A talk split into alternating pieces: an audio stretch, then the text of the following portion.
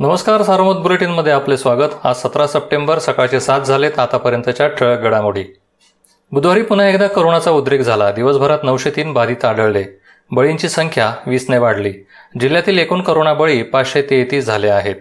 चार हजार सातशे अडुसष्ट सक्रिय रुग्णांवर उपचार सुरू आहेत. दरम्यान आजपर्यंत अठ्ठावीस हजार पाचशे बारा बाधितांनी करोनावर मात केली आहे. जिल्हा प्रशासनातील अनेक अधिकाऱ्यांना करोना संक्रमण झाले आहे. यातील अनेकांना कोणतेही लक्षण आढळून आलेले नाही. अटक करण्यासाठी गेलेल्या पोलिसांवर हल्ला करणाऱ्या दोघा कुविख्यात गुन्हेगारांना जिल्हा न्यायालयाने तीन वर्ष कारावासाची शिक्षा ठोठावली आहे.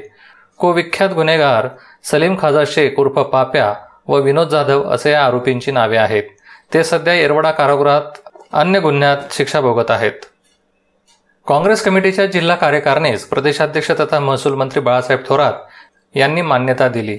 नव्याण्णव सदस्य व वीस कायम निमंत्रित सदस्यांचा समावेश असलेली कार्यकारिणी पक्षाकडून जाहीर करण्यात आली आहे.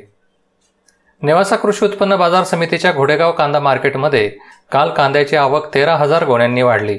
काल एकसष्ट हजार नऊशे एकोणचाळीस गोण्या विक्रीसाठी आल्या होत्या. कांद्याला जास्तीत जास्त सत्तावीसशे रुपये प्रति क्विंटलपर्यंत भाव निघाला. अन्न औषध प्रशासनाच्या पथकाने राहुरी तालुक्यातील उमरे येथील Malganga milk and milk product या कंपनीची तपासणी केली. यावेळी दुधात भेसळीसाठी वापरली जाणारी दोन लाख चौसष्ट हजार चारशे सोळा रुपये किमतीची दोन हजार सातशे शहाण्णव किलो पावडर जप्त करण्यात आली. या होत्या ठळक घडामोडी सविस्तर बातम्यांसाठी वाचत राहा दैनिक सार्वमत किंवा भेट द्या देशदूत डॉट कॉम या संकेतस्थळाला. नमस्कार.